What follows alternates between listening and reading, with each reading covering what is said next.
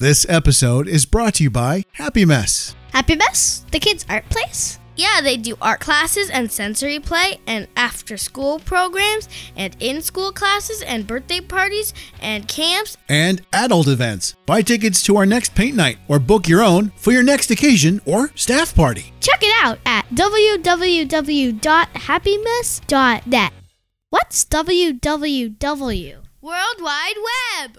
This episode is brought to you by ServiceMaster Sea to Sky. A home is more than just a house, and an office is more than just a place to work. ServiceMaster is here to offer home and business services when you need them the most. ServiceMaster handles water, flood, fire, and reconstruction services. We take on jobs big and small. There's no project we haven't seen before. ServiceMaster, the complete customer experience. Call us at six oh four, nine three eight, oh eight two two or on the web, s m sea to sky dot com. That's s m sea to sky dot com. ServiceMaster Sea to Sky, restoring peace of mind. This is the Sea to Sky podcast, weaving through the issues in Sea to Sky country. The things that make money. Keeping the voters informed. Keeping the voters informed is maybe one of the most important pieces, though. The remuneration on that, though, is a little lacking. Maybe in dollar value, but in like community hobby. Contribution, yeah, it's yeah. like, I don't think you can put a price tag on that, right? See, Marcus, she's buttering you up right now. I like it. She's lobbying me. She's a politician. She's lobbying yeah, she's, me. When I You know that she's an incumbent. I'm sorry, when. I have to say, I have to like immediately set the record straight. I am not a career politician, despite what the internet wants you to think. Not yet. Not yet. You're almost there. Four years. Running for another term. Right? There's, there's no pension in municipal politics, right? Yeah. There's no, no. no good reason to stay for longer. Maybe you do want to get out, Jenna. Do you, do you want to use this opportunity to, to recant your... use this opportunity to recant. Thank you guys for uh, having yeah. me in the pod shed for all of five minutes, and I am out. And I'm out. No. Well, welcome to the pod shed for another edition of the Sea Sky podcast. Uh, we've got uh, Jenna Stoner in here. Let's just talk about the attack ads, because that's fun. I think they went after you quite heavy. The elephant in the room, you know, let's, before we get into all the details and stuff, I think everyone knows you mainly because of those ads on, on the internet. If you were thinking had a, a little bit of obscurity in municipal politics, that, that didn't help uh, at all, really. I don't think it's fun no. as a topic to talk about, but happy to start off there for sure. Um, and I'd like to think that people knew me for other reasons as well, not just the attack ads. Uh, well, yeah, uh, I, but, I agree about that. Um, yeah, it definitely increased my profile. Uh, Squamish Voices stopped sponsoring ads as of July thirteenth. The Campaign Financing Act kicked in on July seventeenth, and that would have required them to no longer be anonymous. And so um, I did a quick tally, and, and through the month, the four weeks leading up to that July thirteenth, they spent over seventeen thousand dollars on Facebook ads alone, the majority of which were targeting me. That is an unprecedented amount of money uh, to have somebody anonymously attack you online. That doesn't include the cost of putting those ads together, the digital design, the prints and mail outs that they put in people's mailboxes. And so it's super disheartening to know that there's that level of political influence in our local municipality, and uh, and we don't know who it is. And I, you wouldn't know why. I mean, I don't know why. No, I don't know who it is. I think we we can think about uh, who they've chosen to attack. Uh, I think that there's only a certain number of projects that have that level of financing behind them and have that level of interest in our community. But I think more broadly, and, and Squamish Voices is definitely like the far end of the spectrum, but there's been a few online commentary uh, blogs and platforms that I think are being funded by large money. And I don't think our community is entirely ready uh, or, or fulsomely prepared to understand how this big money is influencing our small town politics. It's, I'm just surprised. I mean, big money influences politics all the time. I'm just surprised it's now at a municipal level. I mean, we, we were just talking before we started the mics rolling how you are one of seven on a, on a board. I mean, you don't make any influential decisions, and municipalities don't have a lot of purview. if you, in the retrospect of the three levels of government, they don't have a lot of purview. So, I mean, to go after municipal politics and sort of disrupt that, I don't understand the motives of how you want to disrupt that part when you should be spending that money, say, on the provincial level or the federal level, because that's where policy is made. Whereas on the municipal level, the purview is just not there. So that's where I'm I'm confused about the whole yeah. thing. But I also want to give you kudos for, you know, standing up to it and up for re-election and be like, F that noise. I'm going to do this anyway because I believe in what I'm doing. So thank you for being in the pod shed again. And just had to clear that up because yeah, I totally. mean, it just seemed like it was disproportionately attacking yeah. you, Mayor Elliott and Doug Race. And then now those two are not running and you're the last one standing. Yeah. Now it's Chris Pentingill has gotten a little bit too. A little bit, uh, yeah. There's only a few topics that we voted on in, in that configuration. And I think if people wanted to really dig into it, they could start to think about who it might be who's uh, influencing that. I don't really see it as an influence. I mean, it is an influence. I, I see it more as interference. Interference in a democratic process here and, and open, respectful, adult dialogue. Jenna, I, I would agree with you. I actually shut that crap down on my feed. I don't see it anymore. I didn't want to see it in the first place because you know me. I'm I if we're gonna have we can agree to disagree, and we have in many in many conversations. I'm nodding my head here. I realize we're yeah, on a podcast, yeah. so me nodding we, is... Yeah, she's, she's nodding. We, we've agreed to disagree on different topics, and, and that's okay. But that respectful debate and that dialogue, I believe, brings about better process and really sound decision-making. When you have that debate, you have that dialogue, that respectful dialogue, sometimes you even come away going... You know what? I think Jenna had a point on this one. And like you mentioned, Marcus, there are seven people in there. We've we've tried to reiterate that to every one of these candidates that we've had in the pod chat up until this point, which is the bulk majority of them, that no one person is responsible for every single decision. You need three others to join your cause or whatever it is you'd like to advance um, to make something happen. So to me, I see it more as interference rather influence.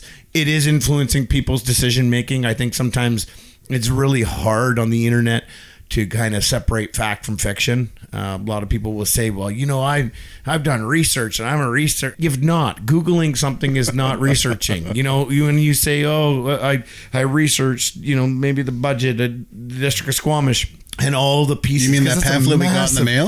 It's a massive document. Simply listening to somebody's view of it on Facebook is not actually researching yeah. that document and, and I, being I factually wanna, informed. Yeah, and I do want to thank you for, for putting it in that category of interference. I think I'm a little bit uh, gun shy to call it that much, but I, I agree with you that it, I think it, it has definitely impacted. I, I know it has impacted people's choice to run or not run.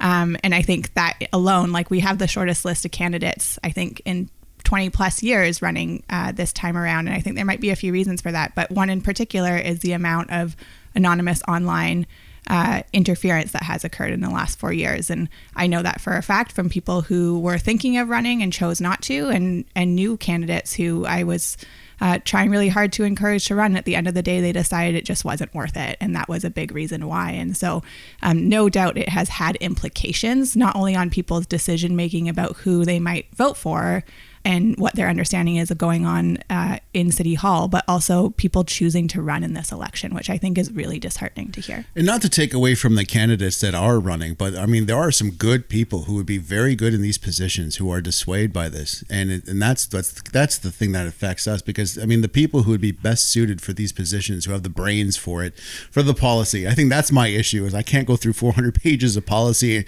and keep like, oh, I gotta make a decision. What? Uh, you know, those people who be very attuned to this are, are stepping away because of that. And that's that's an injustice for all of us, really. Yeah, definitely. Well, Jenna will tell you, though, too, Marcus, you don't you get these lengthy, lengthy reports and these documents that you have to, to have to get through.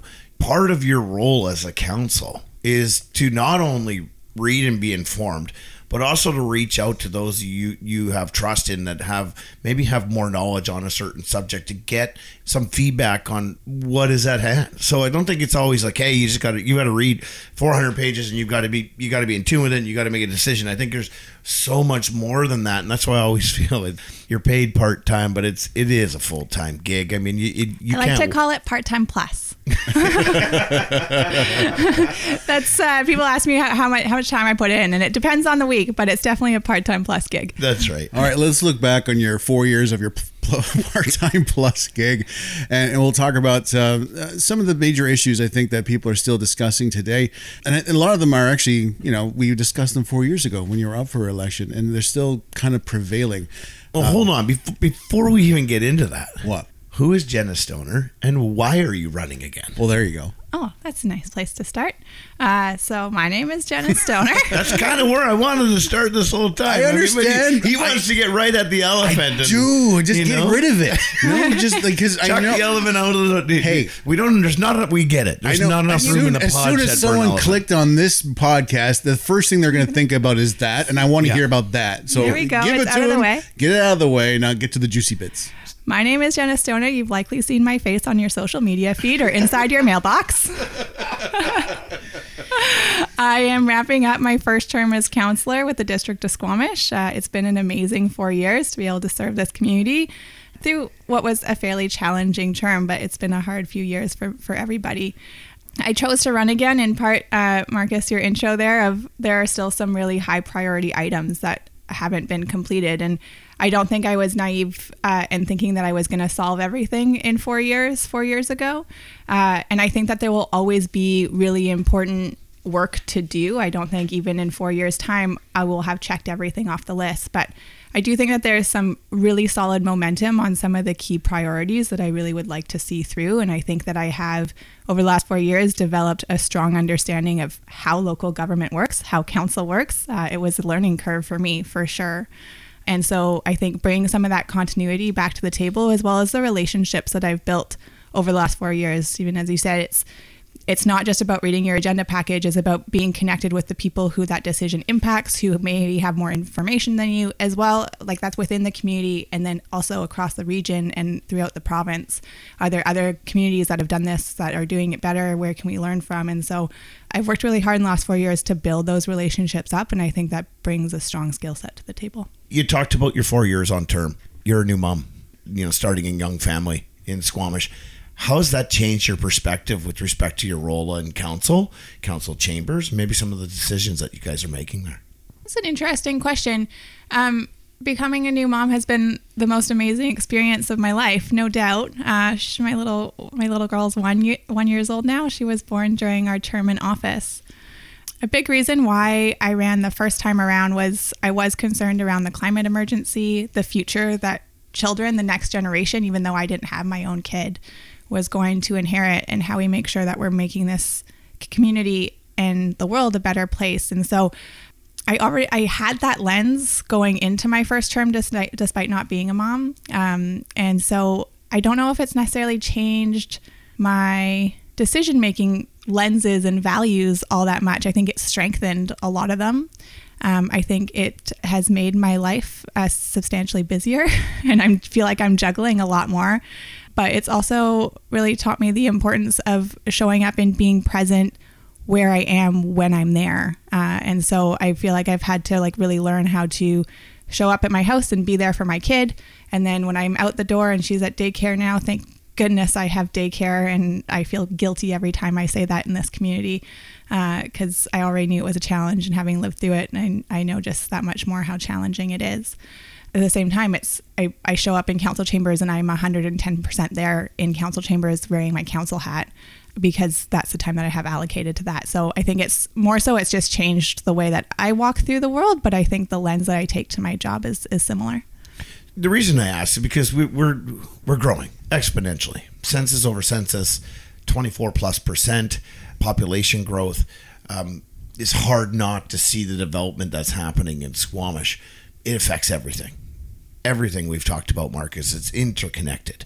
You cannot talk about one piece of the pie. Marcus will tell you you're going to have to stick your finger in one piece at some point in time here. And looking at the density piece, do you think our growth is, is sustainable? Do you think we continue to grow at the same rate at which we're growing? The downtown densification, are we doing it right? Are we getting it right? And then maybe, you know, kind of reaching out into some of those other areas of Squamish too as well, the V L A lands, Endor, you know, Chima, Endor, the Crumpet Woods development. But really, I guess, specifically right now, just to development and density in the downtown core. And do you think we're getting it right? And what's your thoughts with respect to the sustainability of the growth that we're currently going through? Yeah, there's no doubt that the rate of growth and change has been substantial in this community, and I think everybody's feeling it. Um, I often equate it to, I feel like we're kind of in our teenage years. We've grown tall and gangly, but we haven't filled out yet. And so I think we're living through a really challenging time in our community in that we're feeling the impacts of growth without the without the benefits. Um, there's naturally a lag in the way that development happens, in that you see the buildings and you see the people come, and it takes a while for the amenities to show up afterwards. So we, contrary to what people will say, we do collect money from developers for our amenities, for the pipes under the ground, for the water wastewater treatment plant, for community amenity contributions like affordable housing and our, and our Brennan Park facility. But we often don't necessarily collect that money until the building starts being built, that, that building permit. And so there's a lag between what people are seeing in terms of growth um, and the benefits that can come with that.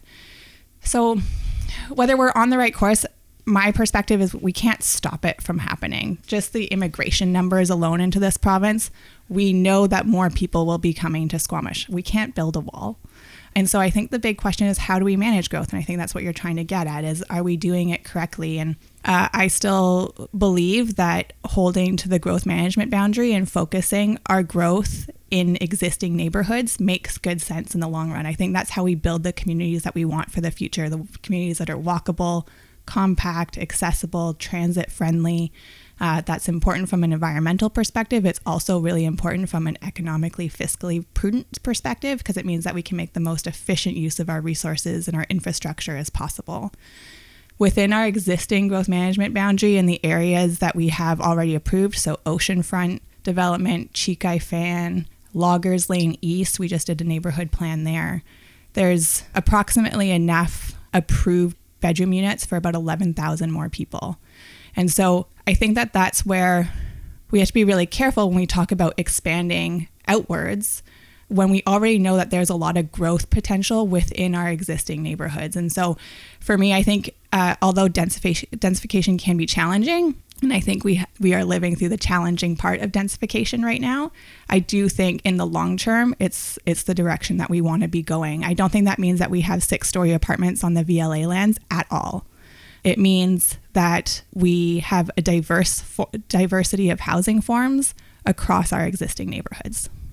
So my follow-up to you about that is the coalition. I was corrected. I was calling them a slate, but then they're like, we're a coalition. We're only three. Okay, the Did coalition. Did you figure out what the difference is? No, but the coalition is, is I don't want to, I, I like them. They're good people, okay? They're great people. They're good I'm people. just All right. curious. Their biggest complaint and what their platform is, is that you don't take enough C A Cs. You don't get enough money from the developers. Is that true? Or is, is there going to be a change in that? Or where do they get this perception anyway? Yeah, I think it goes back to there's this lag between what we're seeing being developed and the way that we're able to contribute, that we're able to collect the money from developers. So I think another good point here is a lot of the building that we're seeing be- happening right now wasn't approved by this council. I think maybe like a quarter of it, this is like if I do like a quick gut check, was was seen by this council, but a lot of it was rezoned by previous councils, development permits. Redbridge is a really great example. Like that first came to council in two thousand seven. Uh, it's been through a long iteration and process. And so there's also a lag in policy. So when a development application comes into the district, say it came in in twenty fourteen, and it took six years to get it across the line, we may have updated all of our policies in twenty twenty. So when it was getting across the line in twenty twenty, we had all new C A C policies and we had new ways of collecting money from developers. But that application came in in twenty fourteen. And so it, it has to adhere to the twenty fourteen guidelines. You can't move the goalposts on somebody. And so there's also a delay. So we've done a lot of work in the last few years to update a lot of our policy. Our community amenity contribution policy was updated in twenty eighteen. We're now going through an additional review of it at the end of our current term, and then the new council will get to see that piece of work and, and have their input on it. The D C C bylaw, which is development cost charges, that's the other way we collect money from developers. That one is highly regulated by the province. We can only use that money for things basically that go under the ground, sewer, water, roads. Well, flushing your toilet is flushing. important. I would say it's actually one of the most important things that yeah. municipal government does. It's actually what we're legally required to do. Recreation, unfortunately, is not, but we've been advocating to the province to include recreation facilities into development cost charges. That's a whole other story that I'm happy to get into. So yeah, so I so the D C C bylaw is another one that has been updated and was maybe had gone a few too many years without being updated, and we just updated we just adopted a new one in twenty twenty-two.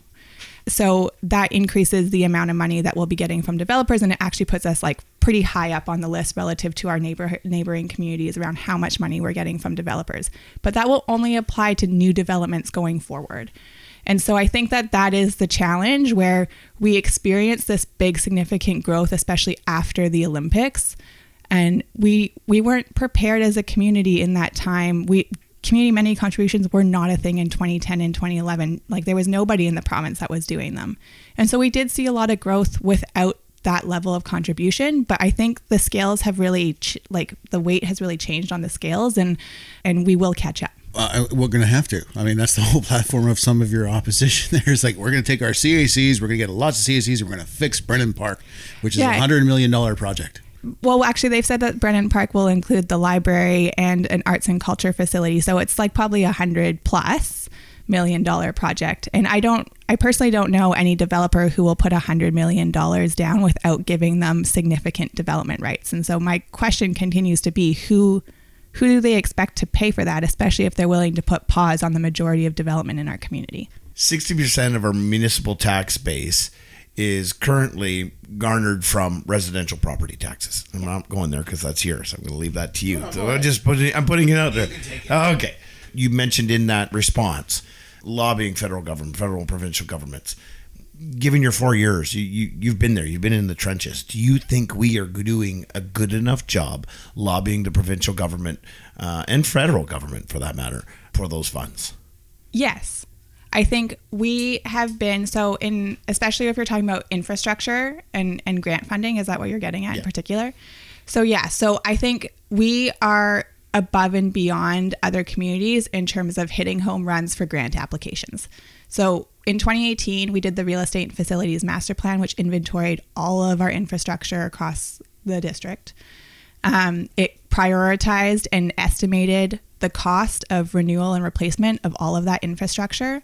We have asset management plans for all of our core utilities, so sewer, water, which prioritize how we're going to upgrade all of those.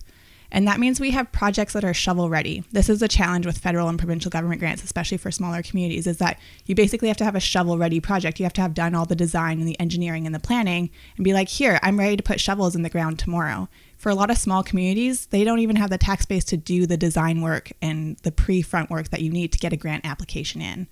Um, so we've actually been extremely successful as a community in terms of being able to get those federal and provincial grants. Where we are challenged is the scope of those grants and the re- requirements that the federal and the provincial government put on them. And so, for example, we have an eleven point seven million dollars federal grant for Brennan Park, uh, which will be a total of a sixteen point seven million dollars project that's kicking off at the end of this year.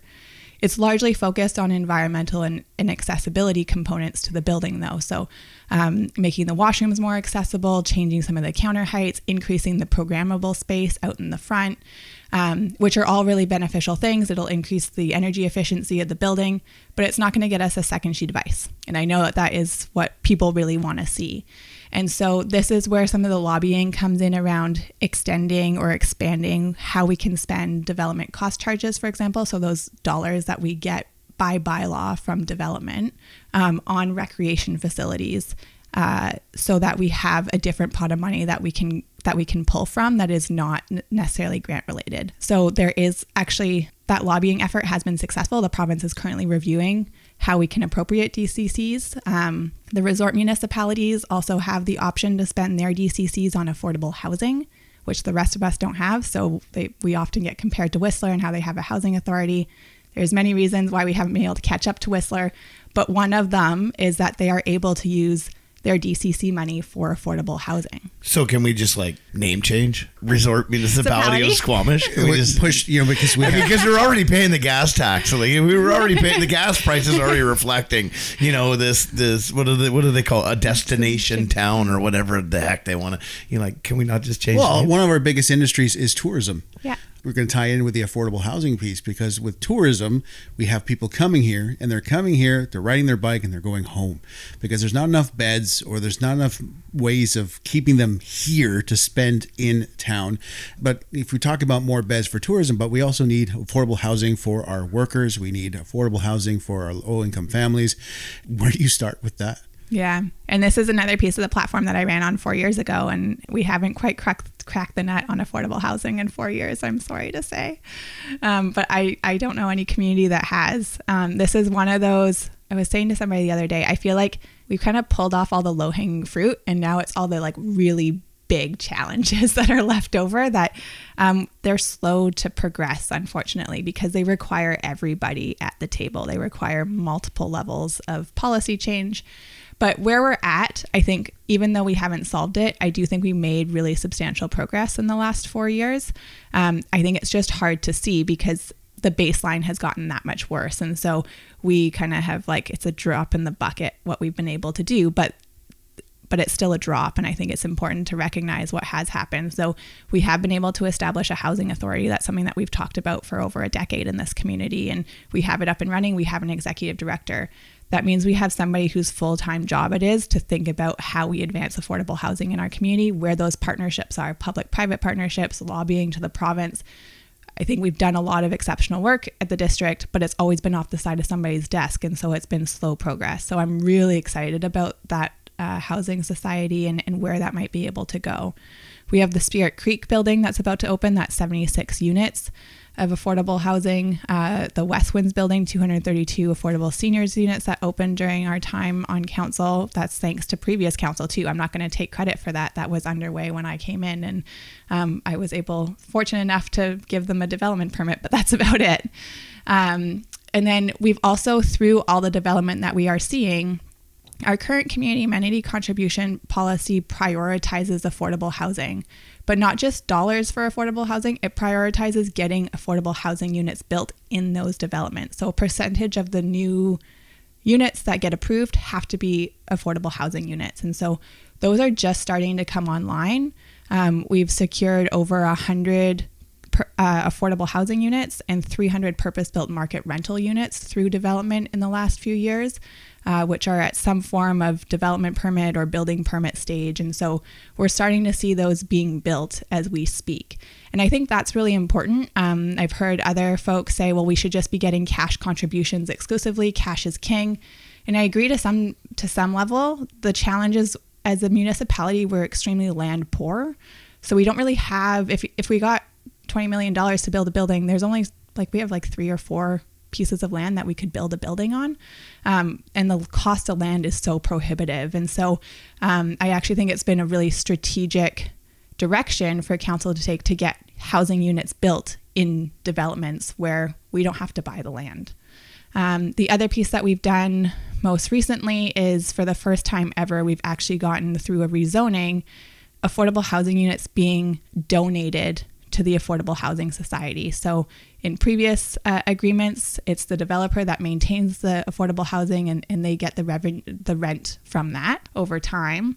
We've now shifted that and started to kind of set an expectation that for larger rezonings, we will expect fee simple units to come into the district. And so we can own them, we get that rent money, and that's what hopefully we'll be able to subsidize the housing authority over time as opposed to our tax dollars. Probably our two largest industries here in Squamish, building development and recreation tourism. Tourism being one of those big ones that everybody wants to focus on all the time. Um, Marcus mentioned it. We we have a bed deficit. There is there's not enough beds here to house the people who are coming here to recreate. So it's a conundrum. Totally. We've talked to the affordable housing piece uh, for the people who are living here and servicing and working in those jobs that support the rec tourism uh, sector. But what do we do as a community to increase bed spaces and keep those people and keep those dollars here instead of having them come here driving and driving back especially when we have a climate action plan that doesn't want us in our vehicles, essentially? Yeah, I think that's a really good question. One uh, conversation that I've had with Tourism Squamish many a times, um, and I know it's part of their strategic plan to increase the number of overnight stays, basically. And that's where you start to really see the the greater value of tourism and less of what I often feel is a bit of an extractive tourism industry where, as you said, you have people come up for the day, they ride their bikes, they maybe grab a beer, but then they go home at the end of the day, and we're not seeing as much value as we probably could. And so uh, we did approve one hotel during our term um, downtown, the Micro Hotel. Uh, hopefully that goes to building permit soon. So there's the short-term rental piece, which I'll get to in a second. But I think that there's there are opportunities to try and incentivize by increasing the amount of number of parcels where hotel is an allowable use in the zone. I think that's one piece that we should really start to look at is where do we want that hotel to be? There was one that was proposed on the edge of, of Loggers East neighborhood plan uh, more recently, and that was turned down by council because I, I was part of that decision. I just don't think that that was a good location for a hotel. It was kind of just south uh, uh, on the other side of Loggers Lane from Redden Park and, and a little bit south of there. And I don't think that's necessarily we, where we want tourists. We heard loud and clear from the neighborhood in that area that they didn't want a hotel on the edge of their neighborhood. Um, so I think we need to be careful about where we think about putting hotel as an allowable use. Um, there will eventually be a hotel out at the oceanfront, but that's a few years off still. For in terms of how do we enable more commercial-oriented overnight stays in a hotel kind of facility, it's we have to look at our zoning. That's the that's the first place that we start. From a short-term rental perspective is the other one, right? So from my perspective, short-term rentals are an extremely challenging topic. It's one it's actually one that I probably one of the topics that I found the most challenging of this past term, and I don't think that there is a clear way out. Um, I think where we landed in our first iteration of our regulations was fairly restrictive. You're not allowed to really have a short-term rental unless it's in your primary residence, with the exception of we put out uh, an option for thirty temporary use permits to see uh, for those who were really interested in running a short-term rental as a business, then you could apply through a temporary use permit. We set a fee to that. And we haven't had the uptake that I was expecting, given the amount of feedback that I had gotten through the short-term rental process of the number of people who were running short-term rentals. And I don't think we've actually been able to fill those thirty spaces. And so I think that there's an opportunity to go back and look at the fee that we set. Is that realistic? And that's where we do kind of the continuous improvement of the policy. I was saying to reflecting on it the other day with somebody, and my general theory of practice uh, when I'm sitting is in this chair is it's often better to start in a more restrictive space and then open it up than it is to start really broad and open and then close the doors if you've gone too far. And so I think this might be one example where potentially we've we've started off too closed, and we need to revisit that policy and open it up a little bit. Um, we also need to get the data, and this is this is a really challenging data point to get. So part of the initiative around the short-term rentals piece is was the motivation behind it was to get some of those units back into the long-term rental market um, in order to be able to provide for those service industries who came to us and said, our workers don't have anywhere to live. Well, if we have a secondary suite that's being used for short-term rental, then ideally it can go back into the long-term rental market. And I don't know if we've necessarily seen that. Our vacancy rate has increased from zero point one to zero point four percent over Ooh. That time. It's not anywhere close to where we need it to be. We're going the wrong way on that one. I know it's, it's I, I, I guess what you're, I get what you, I, I mean, zero point three percent is better than going the other way, right? Yeah, yeah. Like it's not something to necessarily write home about, but it is a step in the right direction, let's say. But and, it really, it, it hasn't been quantifiable. Like, it, hasn't it really been hasn't been. It's, it's not done what you expected so, it to do. I'm not sure. Tourism Squamish does, I just was recently talking to them, and, and they are, they have been doing the data collection that we weren't able to as a district. And I'll be honest, like we, we didn't have the resources to do that level of data analysis. And I'm so grateful that Tourism Squamish is. Um, and so they are compiling that data, and they will bring it back to council. And so I... Anecdotally, I don't think it's had the impact that I wanted it to have, um, but I haven't seen that information. Well, and, and, so, and other communities, it didn't work either. It didn't work in Tofino. That when they had uh, the short-term rentals, they tried to do the same thing with policy to get more long-term rental units into the market, and it didn't work for them. People just took their rental off the market entirely. Entirely. Yeah. So yeah. when I saw that happening here, I'm yeah. like, I don't know if that's necessarily going to work. If someone wants to do a short-term rental, the fee is, I think, too high. Someone told me it was like three thousand dollars, three thousand dollars, which is a bit high. Perhaps a hotel model. You have to report how much money you make, and then you know, Squamish tourism gets a cut of that because you they technically do already. They're part of the the M R D T tax. Um, but but you know what I mean, like more more yeah. treated like a hotel instead of um, as an individual business. I don't know. Yeah. I just yeah. Uh, I think part of and again it goes back to the rationale. I think when I looked at it, what we were trying to incentivize were we were hearing from folks that they really wanted to run a short-term rental business. That was what they wanted to do. We had folks who, all kinds of stories, but for whatever reason, they ended up in a space where it was a large part of their income was to run a short-term rental business. And we heard from Tourism Squamish that we are in a desperate need of, of more bed units for tours, for tourists. And so part of that level of three thousand dollars for somebody who's running a short-term rental business, that is not very much money in terms of what you're able well, to run. A business your license is much cheaper. Totally. Right? So that that's where I think the disparity comes from. Yeah. If you look at a business license cost and you look at the cost of, of the short-term rental, there's a big discrepancy there. Yeah. I think there's a there's a real benefit to the community when it's done correctly. You one hundred percent. Know, when you have an owner-occupied space and then you're renting out space, it doesn't necessarily have to be within the actual dwelling itself, but you're renting out that space where you actually own and live and reside there. There is some some real benefits to community. And I think that's one of the this short-term rentals, that home share kind of idea that I really like about yeah. it. Yeah, because and it's they, super nuanced though, right? Like, as you said, like there are some characteristics there that you just pulled out that were really important for you. Mm-hmm. Um, as you see as a responsible operator, that that person lives on site, that they're, I don't know, does it mean that they're there while the person is visiting, or could they be away? And they have, so there's, There's so much nuance to this conversation, and oh, there's totally, so many. Totally, you can do this for an hour. yeah, right? You want an entire yeah, podcast oh, yeah, on short-term rentals? We'll I'm do, happy we'll to go do, there. We'll I think do that later. What I would like to say is it goes back to kind of my decision-making lens while I sit in this chair. I think I appreciate that where we've landed hasn't necessarily gotten us to the perfect space. And so let's be iterative in our policy making and appreciate that it's we didn't hit it out of the park the first time around. And so what, how do we look at that? Yeah, the the V L A lands in the States. For our listeners, that's the Veterans Lands Act lands. I like that. yeah. There we go. Education, right? I mean, this is what this podcast is all about. These interviews are all about. We talk about neighborhood planning and nodes. This is one of those ones that's come up because it's it's been very contentious, especially in the way the landowners were informed around the whole, you know, possible density of this area. So where do you stand with respect to the V L A lands, and, and what's your thoughts on density in the area?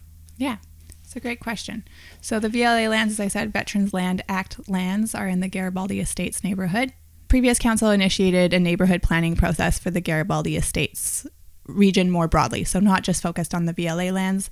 V L A lands are fairly large lots, currently zoned rural residential, I believe. Uh, I should know that, but I'm not entirely sure. But it's a single-family lot uh, on quite a, I think it's a half acre of land, a portion of the lands that were included in the Garibaldi Estates neighborhood planning process. And I think that's a good place to start this conversation is, is the neighborhood planning process and its intention. What I would say I think is the most unfortunate is that this neighborhood planning process in particular got off on the wrong foot. And so the, the neighborhood planning processes are a way for us as a community to identify how we want our neighborhoods to change over time. It's meant to be a like really in-depth informed discussion with people who live there and other residents of Squamish to inform how that particular neighborhood should change. What are the values? What do we want to see? Where densification could maybe happen in the area? What do we want to keep? And what sort of character and culture do we want to keep in that neighborhood? What is, where do we want our walking paths to go? Where do we want the green space? Where do we want the commercial space? What type of commercial amenities do we want? Where does the childcare go? And so we did this in Loggers Lane East as well, um, just before, and the previous council did a smaller version for uh, the Wilson Crescent neighborhood. Those other two neighborhood planning processes were, uh, Micro Crescent was actually like relatively quick. Gar- uh, Loggers Lane East was, was extended and a little bit longer than expected, but I think was also really successful and resulted in a really robust neighborhood plan at the end of the day. Um, it has a whole suite of policies around how that neighborhood will change, and it has values on green space and environmentally sensitive spaces, especially because it's really important from stormwater management perspective. It identifies a new type of neighborhood development called the agrihood, which blends agriculture and like urban agriculture and, and urban development.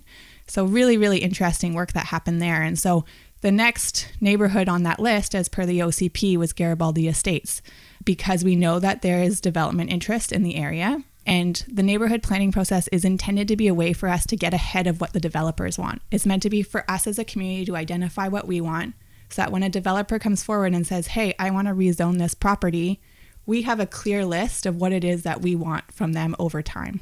The challenge is that I think with this process, when we then announced as the, as, as the district that we were going to start this Garibaldi Estates neighborhood planning process, really unfortunately, there were developers who saw that and were like, great, we're going to go around and we're going to start buying up land. We don't have the ability to stop people from speculating anywhere in this community, and people do it all the time. People had already bought land in the Garibaldi Estates, assuming that it was going to change or that they would be able to get rezoning. So we can't stop that speculation from happening. It's really unfortunate that they went door to door, giving out letters saying, hey, we're looking to buy your land and we'll consolidate lots. We had never given them any sort of indication that that was going to be the result of this neighborhood plan.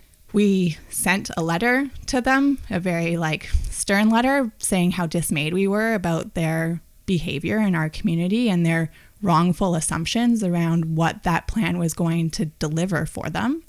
Um, but we can't stop other people's actions. And so it was an unfortunate start to the process, because it really, I think if, as I reflect on it, it eroded the trust between the District of Squamish and our process that we had intended and the residents of that area. And I don't think we ever really fully were able to amend or like rebuild that trust through the process. It's still ongoing, but it kicked it all off on the wrong foot, because people were like, oh, the developers are coming. They think that they're going to be able to build six stories on the V L A lands. And that was never actually put out there as an option from my perspective. And so we then did have to do a lot of backtracking and setting the record straight. And specifically to the V L A lands, as I said earlier, I don't see six-story condos going up on the V L A lands. I think the conversations that I've had with folks who live in that area, and most recently uh, they actually offered a tour to the council candidates and, and really to display how valuable that land is from an agricultural perspective. And if that's the value that we want to keep, the V L A lands actually don't covenant the like the the agricultural value of that land at all. There are folks who already live on V L A lands who don't do any sort of farming.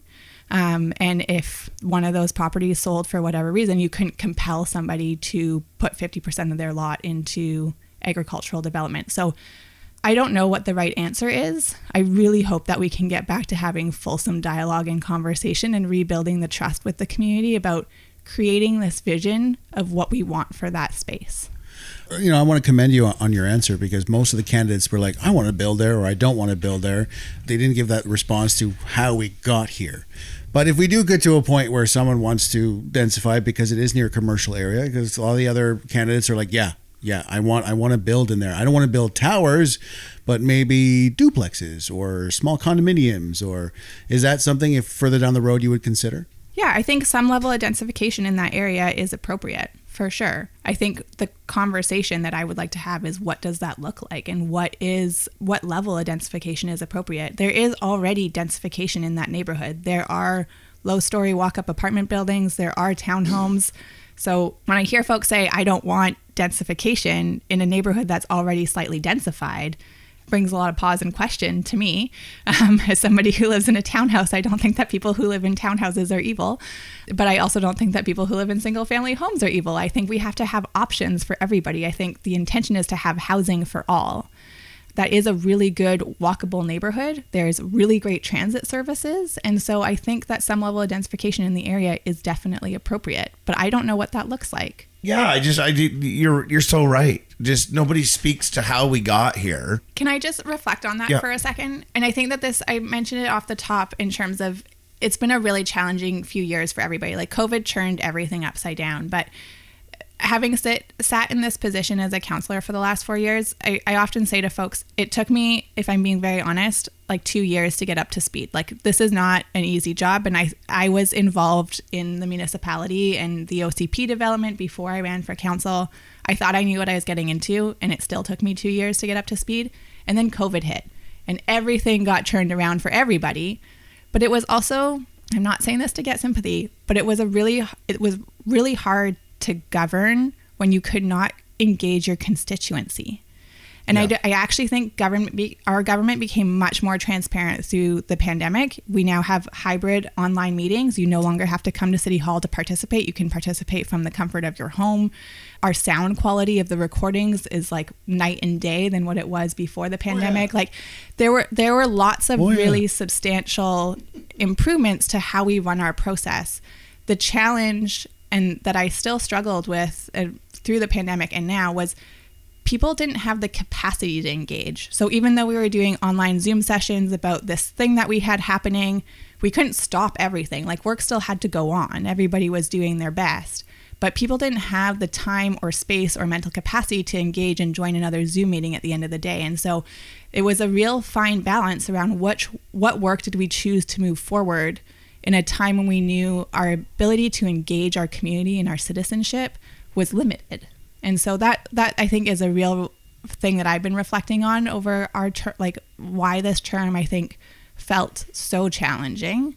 Um, there's many other reasons as well, but I think that was one of them, is I didn't run into you. I mean, I live a half block down and we didn't run into each other at the general store, at the coffee shop. I couldn't like, somebody couldn't come up to me in the grocery store and be like, hey, what's happening with that? And like, there was no chance to correct the record off the cuff.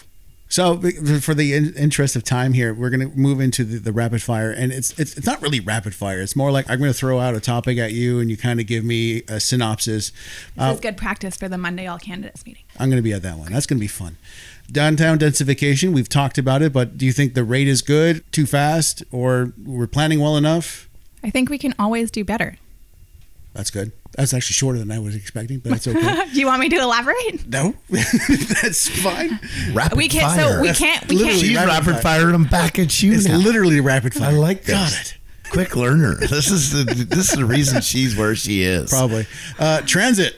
We need to we, do more. Where are we sitting on transit? I know the municipalities are kind of together. Like yes. Yeah. But. Yeah. So transit, both, so our local transit system is is paid for fifty-three percent by the municipality, forty-seven percent by the province. Ideally, regional transit to some degree will be cost shared as well. So it requires partnership, and partnership takes time, and it takes everybody being at the same spot at the same time. We have made, I think, significant strides with the local government partners throughout the corridor. So we have created a regional transit committee that has representation from Squamish Nation, Lil'wat Nation, District of Squamish, Resort Municipality of Whistler, Pemberton, and the Squamish-Lil'wat Regional District, which is fantastic. I think to have a successful regional transit system, we need all of those players at the table because it needs to service all of us, and we all need to be there. We are stalled at trying to figure out what the best funding model is with the province. We did propose a gas tax, or at least taking Ooh, what is being taxed sorry, of us. Sorry. I'm just, already. Anytime you mention taxes, I'm going to go boo. That's fair. But we're already paying them at the pump. True uh, enough. So why don't we get uh, what Vancouver is getting, which is fourteen to fifteen percent cents per liter, uh, which we are paying to the gas we're, stations right now. We're paying right anyway, now. I know. Yeah. So let's collect that and apply it to our regional transit system. That has not gone over with the province yet. For some reason, they keep telling us that that is a dying tax because we are shifting away from gas vehicles to electric vehicles. I said, that's a future us problem. We should just take the money while we have it to get our transit system off the ground and then deal with that at a later date. They didn't see that that was a good approach yet. So we continue to advocate. So at the start of this month, there was a Union of B C Municipalities meeting up in Whistler, which is our annual nerdy local government conference, and uh, we did meet with the minister and, and brought this up again, and um, hopefully we're getting closer, um, but we still didn't get any firm commitment. So the the advocacy is strong. I think the partnerships within the corridor are as strong as they've ever been, uh, both from a local government perspective, but also we have the chambers on board. Like the voices are resonating loud. Um, and so I don't think that the province can walk away for that much longer. I'm glad you took the time from the density one to the transit one. There you go. There we go. That, awesome. That works. Um, second access into downtown. Um, where are we at that? I want timeline. Okay, so we do currently have two accesses to downtown. One is locked because it's the C N rail access. But from an emergency perspective, all of our firefighters have the key. There is a second access in, in, in case of emergency. There is also the vehicle bridge that is planned to connect into what is now called C N Sky or Waterfront Landing. Uh, and that is currently in the budget for twenty twenty-seven. Uh, we are collecting development cost charges. The developers will pay for that bridge uh, over time. And so um, our engineering study suggests that we won't need it before then. Um, if that changes over time, then we can advance it in the financial plan. But right now it's in our twenty twenty-seven budget. Uh, I would usually talk about V L A, uh, Garibaldi Estates, but we've kind of covered that in depth. Parking. So, oh, yeah. We're parking. downtown. Downtown. Parking. Downtown parking. Parking. Oh, one of my favorite topics. Right? I mean, it's yeah. not like we never heard this before. Can't believe I almost forgot parking. Don't yes. ever forget parking. Um, so parkade. Yes? No? No parkade. No parkade. No, I don't think that a parkade is uh, financially or fiscally responsible. It's extremely expensive, and I also don't think we have the land anywhere to put a parkade downtown.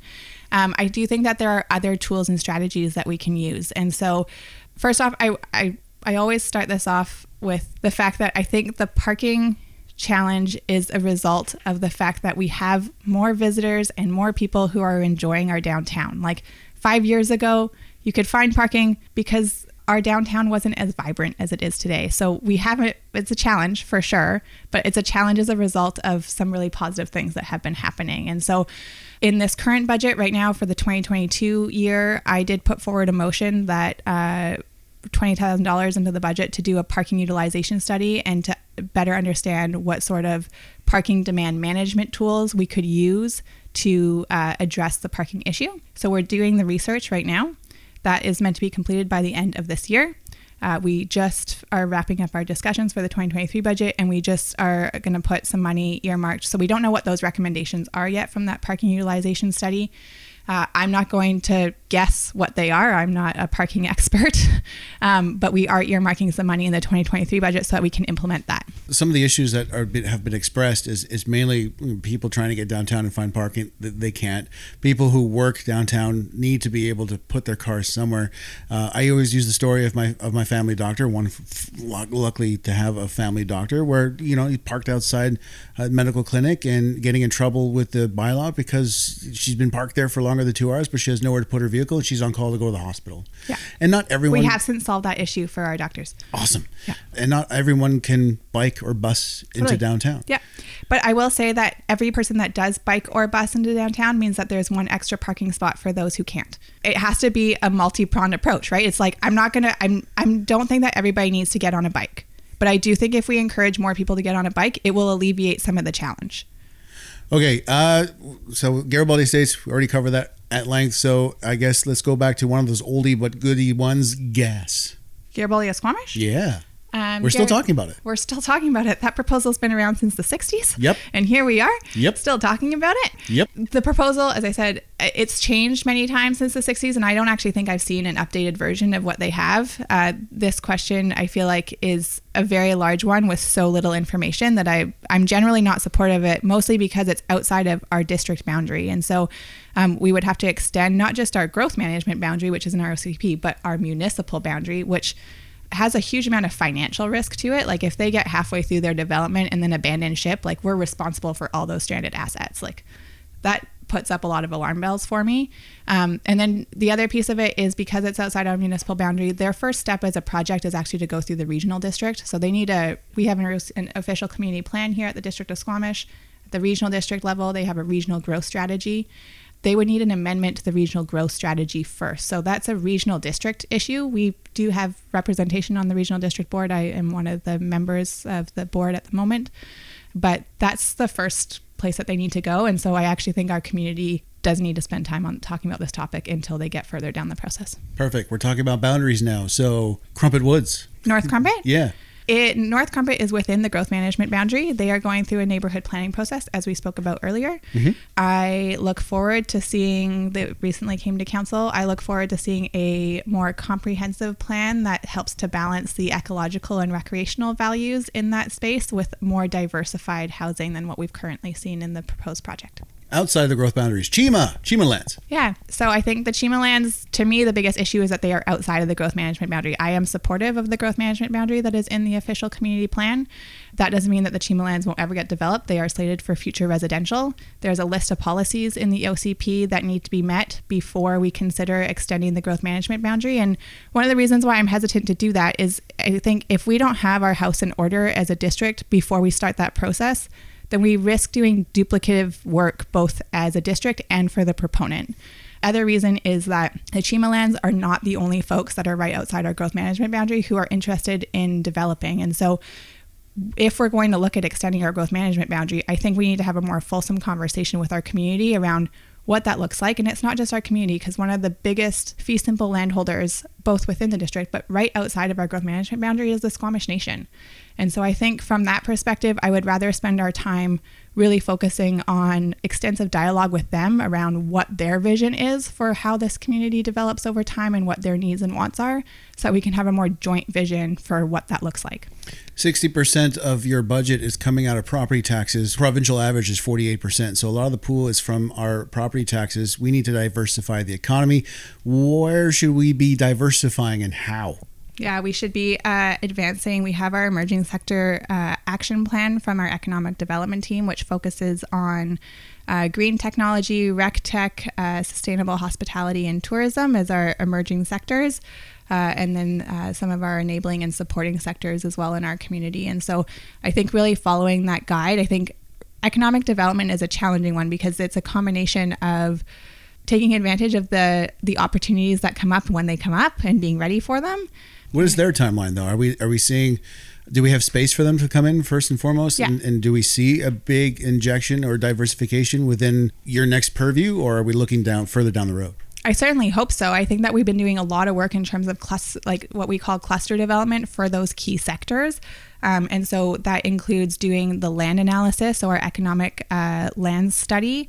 The employment land study, thank you, that's the one, um, to really identify where those lands are, where we need to expand those lands. The B C rail lands is a really good opportunity to make more efficient use of that industrial space, which is where we see actually a significant amount of the crunch for those larger, higher tax rate payers, uh, in, like the industrial folks that we need to come in to help balance our, our tax base. And so I think we've been doing a lot of the groundwork there. And there are some exciting things that are kind of just on the horizon that I think will enable us to attract uh, some of those larger businesses. Well, you know, there's a tax injection out there on the water, L N G. Mm-hmm. Where are we sitting with L N G? Yeah, that's a great question. Um, you should ask Wood Fiber. Is that a fair response? Get out of here. Go ask them. Go ask them. No, to be fair, and I mean, I said this four years ago, I... I am not supportive of the Wood Fiber project, but I'm not going to get in the way of trying to get the best deal for this community. I am a pragmatist that that project has been approved by other levels of government and it's going ahead. So I'm happy to sit at the table. We've been we've been trying. Uh, we've directed our staff to negotiate a tax agreement, and we aren't there yet. Yeah, where's Wood Fiber? Were the temporary use permits for their floating hotels because or all that sort of stuff? Yeah, so the temporary so the floating hotel is still with the province on an E A amendment. Uh, so we haven't seen that work. Um, I think this is really one of the challenges with this project is. There's no visibility into when or where they're going to move. And then we have been saying we can try and be as nimble as possible as a local government, um, but we have process. We have due process for a reason. We have to engage our community, especially on temporary use permits for, say, example, a work camp, um, which Fortis is, is proposing now at the eleventh hour when we've told them four years ago that they should be building housing and legacy housing in our community. And they said, oh, we're not actually going to need to bring in workers. We're going to hire locally. But here we are in a labor shortage and we have a zero point four percent vacancy rate and they don't have anywhere to house their six hundred workers that they are now bringing in.